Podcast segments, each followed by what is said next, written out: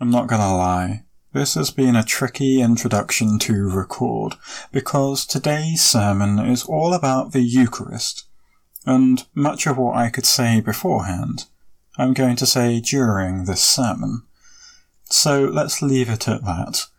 The main readings for this communion service on Corpus Christi was John chapter 6, verse 51 to 58, though we also heard from 1 Corinthians 11, 23 to 26, and Genesis 14, 18 to 20. You are listening to a sermon from the Pilgrim Path with your preacher Samuel S. Thorpe. May I speak in the name of the Father, the Son, and the Holy Spirit. Amen. It may horrify or delight you to hear that my first theological dissertation, submitted in the final year of my theology BA, was a 10,000 word technical examination of a theologian called Thomas Torrance, and his epistemological framework, specifically as it applies to his understanding of the Eucharist. It could well be tempting to draw on it, and by so doing, lead us through the next half hour or forty minutes wrestling deeply with concepts ranging from a history of philosophical dualism which necessarily entails some headaches, pondering the nature of space and place, and then time as well, through to Einsteinian methods of critical realism and how this might offer us a more satisfactory metaphysical framework for falling asleep during a sermon.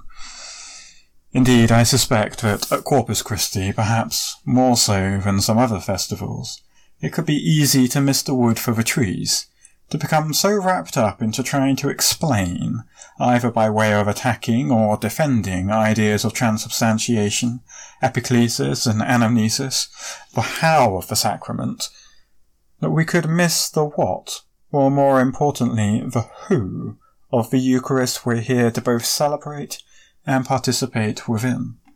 Fortunately for us, our Gospel reading confronts us immediately with what the disciples will later say is a difficult teaching which is hard to accept.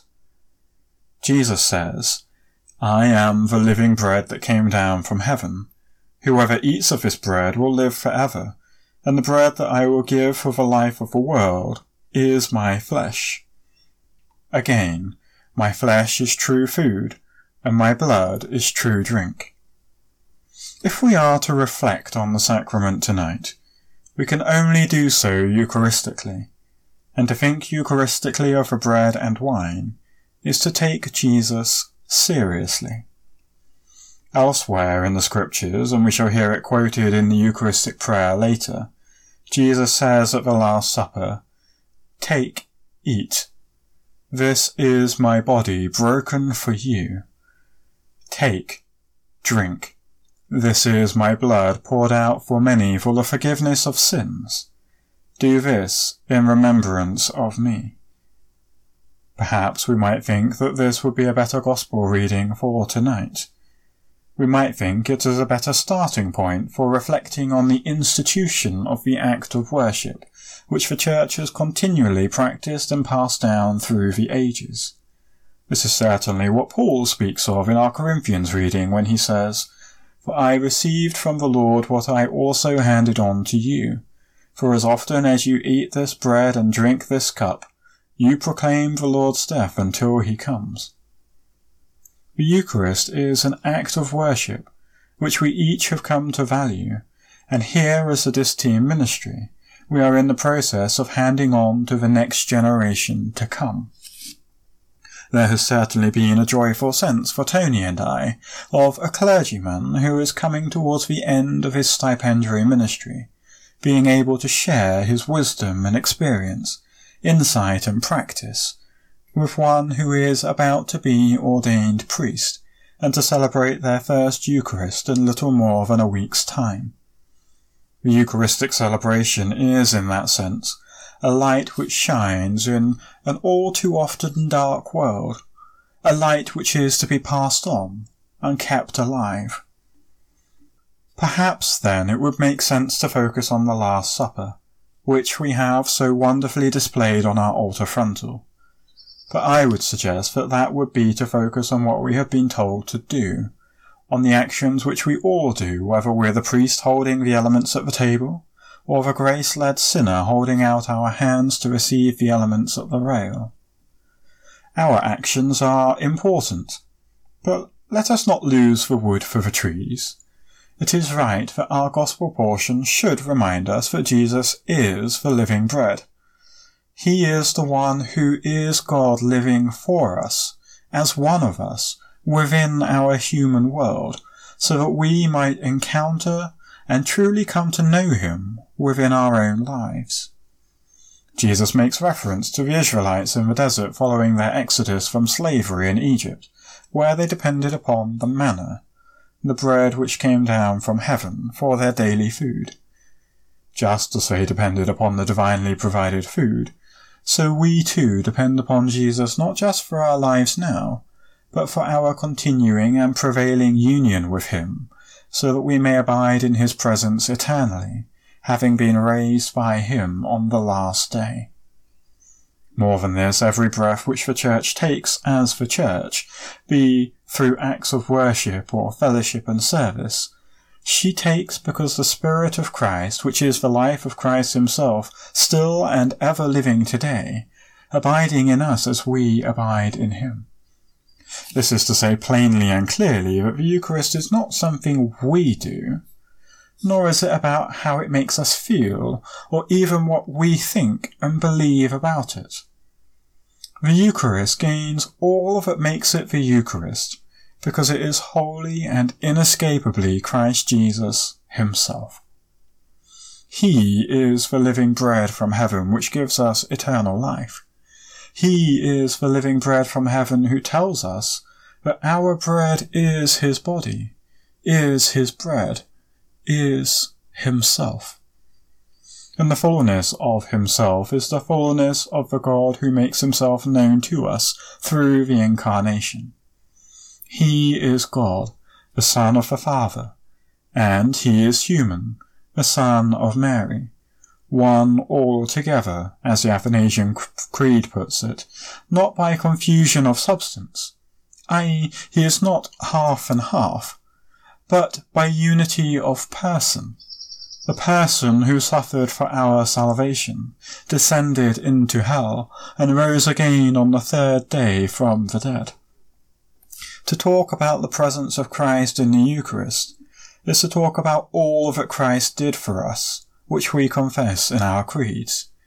It is to remember, hope, and trust that he shall come again in glory to raise us to eternal life with him, where pain and death and sin are no more, but where we shall live with God, and God shall live with us, his people, in the new creation. To talk about the presence of Christ in the Eucharist is to say that the physical sensation of chewing the bread and swallowing the wine is more than our cognitive understanding of what we believe is happening when we take bread and wine, but is given its true value by the value which Jesus, our risen and ascended Lord, gives to it by bringing himself to us through it. This is so important to keep our eyes on the who of the action to look for Jesus, the living bread from heaven in the bread of the earth.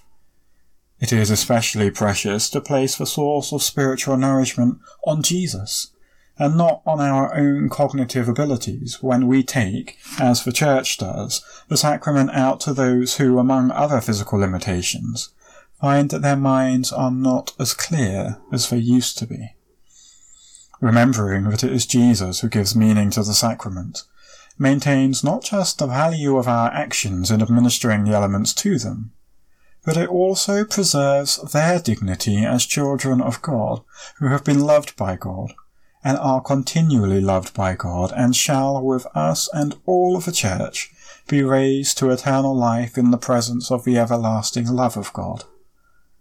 As such, the ministry of our Eucharistic ministers is a profoundly precious one and it is a real blessing that we're able to serve our community in this way. All of us, in time, may receive the sacraments in such a way, and it shall preserve our dignity as children of God. I say that it is a blessing, because that's truly what the Eucharist is, as our Genesis reading reminds us when Melchizedek, priest of God Most High, having brought out bread and wine, says, Blessed be Abram by God Most High, maker of heaven and earth. And blessed be God Most High, who has delivered your enemies into your hand. The relationship of promises between Abraham and the Lord forms the foundations of a relationship between God and his people throughout history. And here the priest Melchizedek, with whom Jesus is compared as our high priest in the letter of the Hebrews, presents us with not just bread and wine, but a twofold pattern of blessings. That is, that God blesses Abram, and that God, who has done great things for Abram, is blessed by this. So it is with us when we come to the bread and wine. Blessed be the Church by God Most High, who has sacrificed himself that they might have eternal life. Blessed be God Most High, who is the strength of our salvation.